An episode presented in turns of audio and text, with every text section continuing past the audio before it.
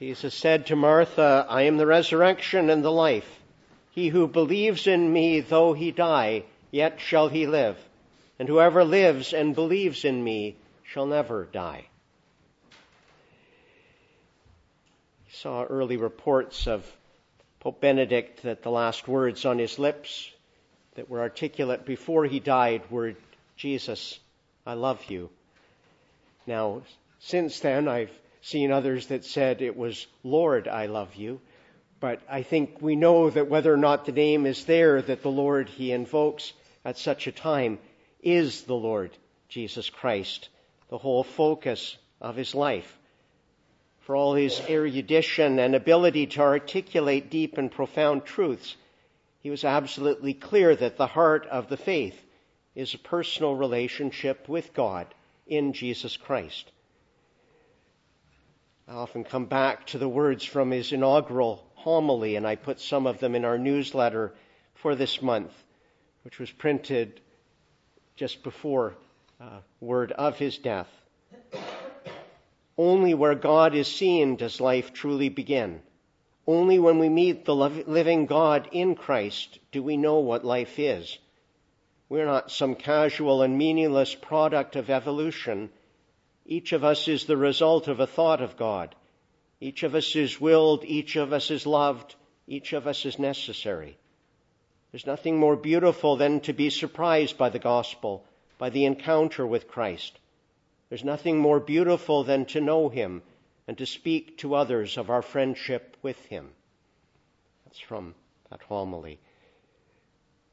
Words in the last gospel that we read at every Mass In Him was life and the life was the light of men.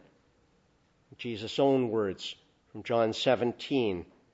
And this is eternal life, that they know you, the only true God, and Jesus Christ, whom you have sent.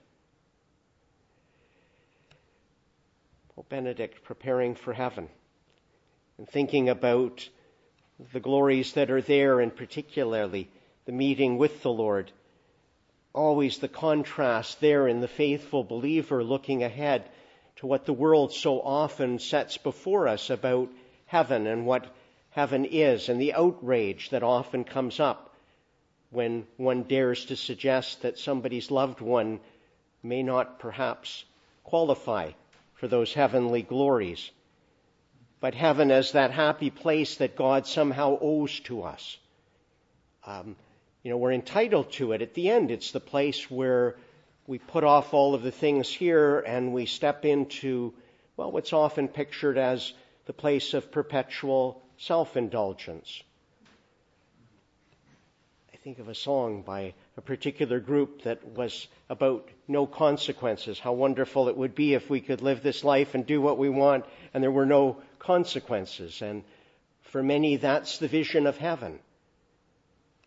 But that focus on the self, Scripture tells us the church has taught through the ages, that's a picture not of heaven, but of hell, where the self is the center, where we're only concerned about ourselves. The heart of heaven, in contrast, is that unmitigated presence of the Lord. The Lord that we are to come to know and to love in this life because he comes to be with us in our smallness, in our brokenness, to enter in, to draw us to Himself. We heard in words at the beginning again from John 14, Jesus speaking to His disciples about going and preparing a place. And the key to all of that is not just, I'm getting you a mansion ready where you'll go and live and whoop it up in the days to come, but I go to prepare a place that I might return and take you to be with me, that where I am, you may be also. Behold, the dwelling of God is with men. He shall, he will dwell with them and they shall be his people. God himself will be with them. He will wipe away every tear from their eyes and death shall be no more. Neither shall there be mourning, nor crying, nor pain any more for the former things have passed away. And he who sat upon the throne said, Behold, I make all things new. Sin is that separation from God in whom is the life. the separation gone and God dwelling in the midst. Well, the language used at that point ought to ring in our ears the, the words of John 1. And this whole business we celebrate in the incarnation of God coming, becoming flesh and dwelling among us. Um, the Greek there, skenao, as the, the verb to dwell, and skene as his temple or his tabernacle in our midst. Well, it's that language that's again echoed in the Revelation. Skene is a, is a tent, it's a covering. There's some sense often of the, the temporary dwelling, but much more in the words of the Lord, it's His presence with us as we move through the journey. As we walk through this life, as we live here, and eternity is the fullness of that. It's again Him with His people, and there's this wonderful mystery, this great secret about the living out of the Christian life in the full sacramental union with our Lord is that what we begin now is what is ours into eternity. The Lord who meets us in the Blessed Sacrament is that same Lord who met his disciples raised from the dead to pour out His Spirit upon them, to draw them in His life. The heavenly glories aren't something that we're owed by God, even though He created us for them. Sin weighs upon us, but He comes into our midst to take that sin from us, to open the way to reconciliation. None of us merits the glory of heaven, not even a holy pope. And if you've read anything of Pope Benedict, particularly in reflections as he prepared for death, you know that he was profoundly aware of that weakness and that frailty and the need for all of us for that grace of God. Romans 3. Since all have sinned and fall short of the glory of God, they are justified by his grace as a gift through the redemption which is in Christ Jesus, whom God put forward as an expiation by his blood to be received by faith. The word expiation there that others translate as propitiation is hilasterion. Some of you have heard me talk about this one many times before, that the standard Greek word for a sacrifice of that order is hilasmos. Hilasterion is a unique word that gets used in the New Testament only twice. And the other time is in the letter to the Hebrews, where it refers very specifically in the context to the mercy seat, the atonement covering over the Ark of the Covenant. In the Greek translation of the Old Testament, it is the word that is used for that atonement covering. Here, as it comes up, it's an unusual word to use if all we're saying of Christ is that he's the sacrifice. If we understand that here those words are that he is the mercy seat, that covering over the Ark of the Covenant, if you remember there as God set it out, there are the two figures, the carved cherubim, who are facing each other, wings overstretched. And it's there that in the wilderness, in the Holy of Holies, the cloud of the Lord's presence comes down. It was Pope Benedict, in fact, describing things of that that gave me the image that's just always stuck with me of this is understood as this is where the, the blood of the people sacrifice on the Day of Atonement is laid, marking the horns of that altar, as it were, there upon the mercy seat and the understanding that the presence of the Lord comes down and meets with the people's sacrifice, and that's where atonement is made. And that, Paul tells us, is in Christ, the Lord who comes to be with us, who comes to give us that which we cannot merit, that we cannot demand of Him, that He doesn't owe us as a, as a wage. In fact, our wages are due for our sin, and the wage is death but he offers us that gift of himself in Christ, that gift of everlasting life. I am the resurrection and the life. He who believes in me, though he die, yet shall he live. And whoever lives and believes in me shall never die. There's a judgment that comes in that whole business of what is our due, what are we owed. We understand that we are all called to account. We've got the words in the psalm that, that ring there, Old Testament words, and yet filled with that hope that is in God alone. If thou, O Lord, wilt be extreme to mark what is done amiss, O Lord, who may abide it? But there is forgiveness with thee, therefore shalt thou be feared. The fear of the Lord, the fear that draws us to Him as He draws near to us. As we were starting to pick up in Matins today and reading from Isaiah of Him before that vision of the Lord where He's on His face before Him, completely undone, exposed in His sin by the light of God's presence. And yet at the same time, a fear that overwhelms and yet in the light of which we see God as He is. We see some glimpse of His holiness, some glimpse of our unworthiness, and yet wonderfully the touch of His love. The psalmist trusts, he hopes, he waits for the Lord, he longs for the Lord, even though he lives in something of the fear of the holiness of His approach, knows that if he counts on himself, he has nothing to claim. Yet he longs for that presence, he says, like the watchman for the morning.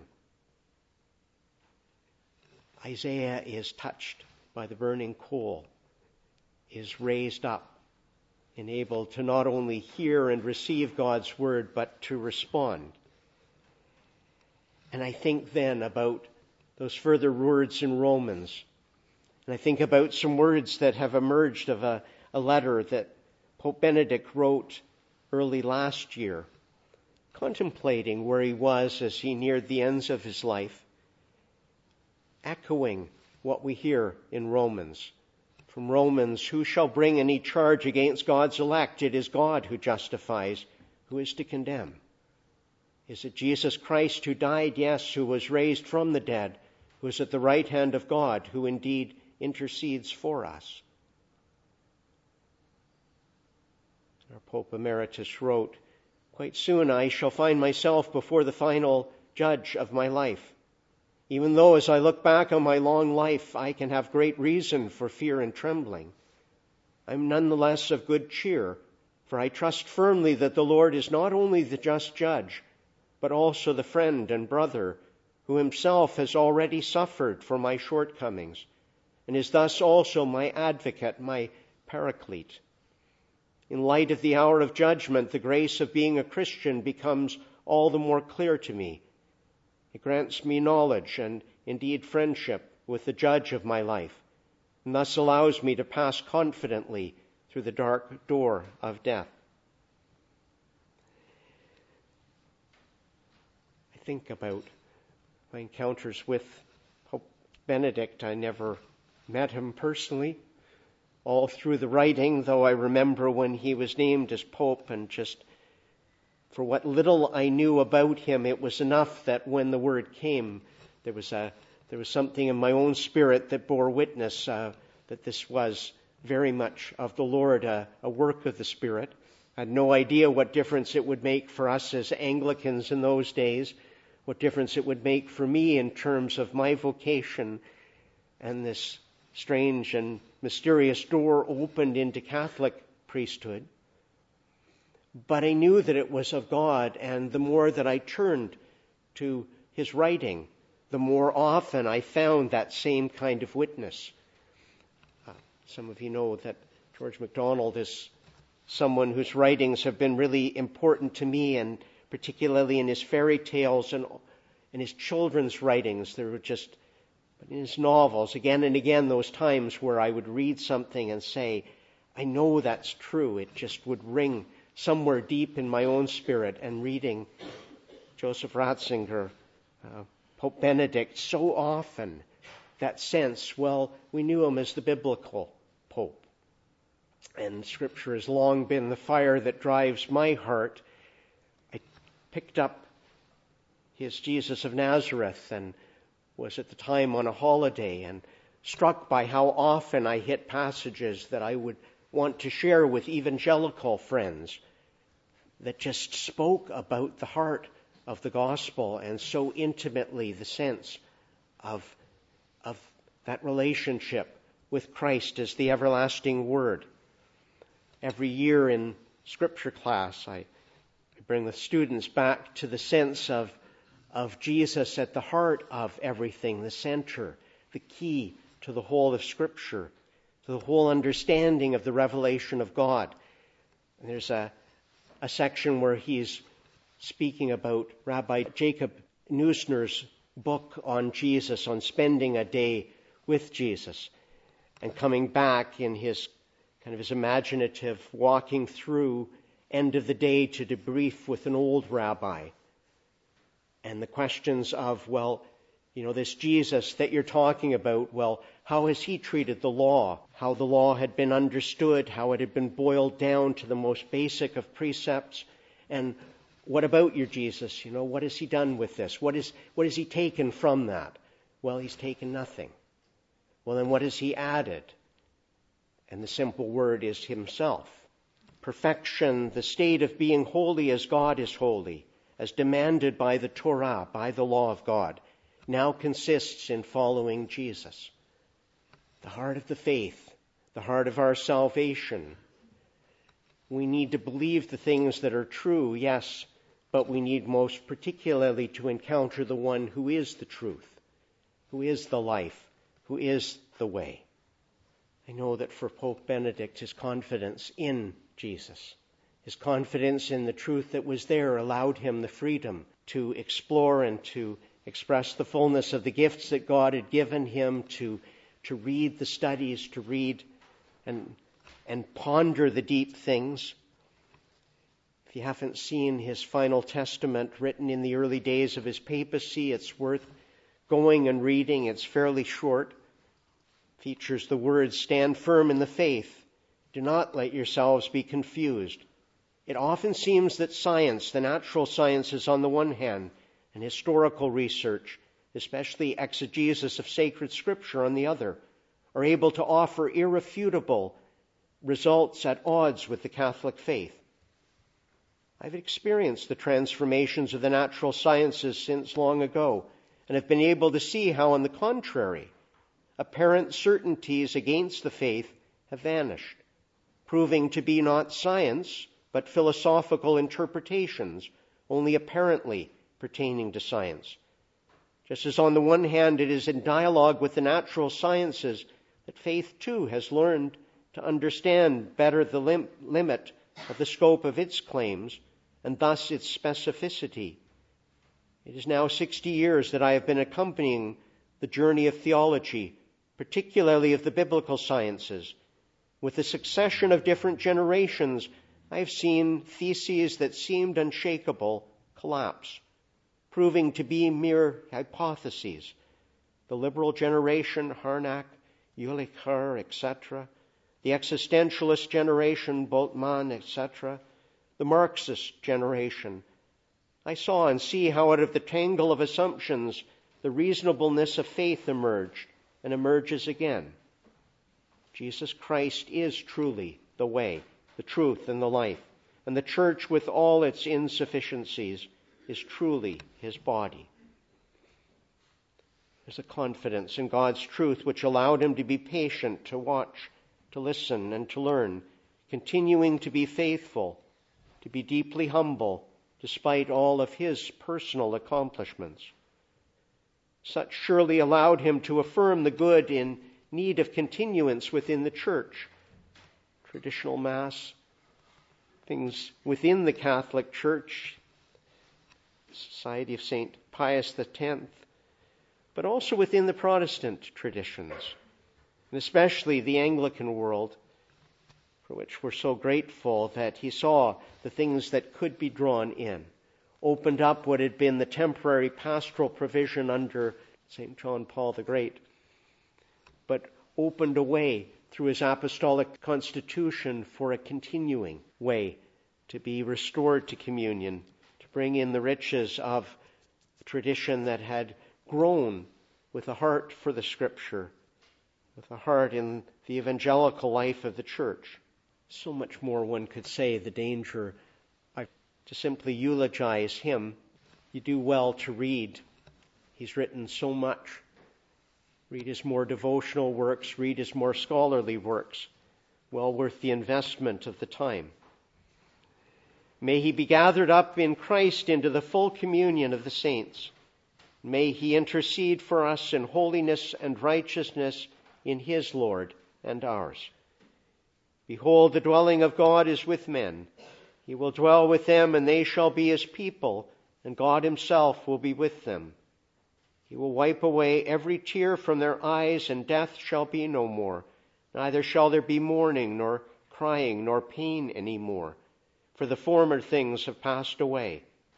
And he who sat upon the throne said, Behold, I make all things new.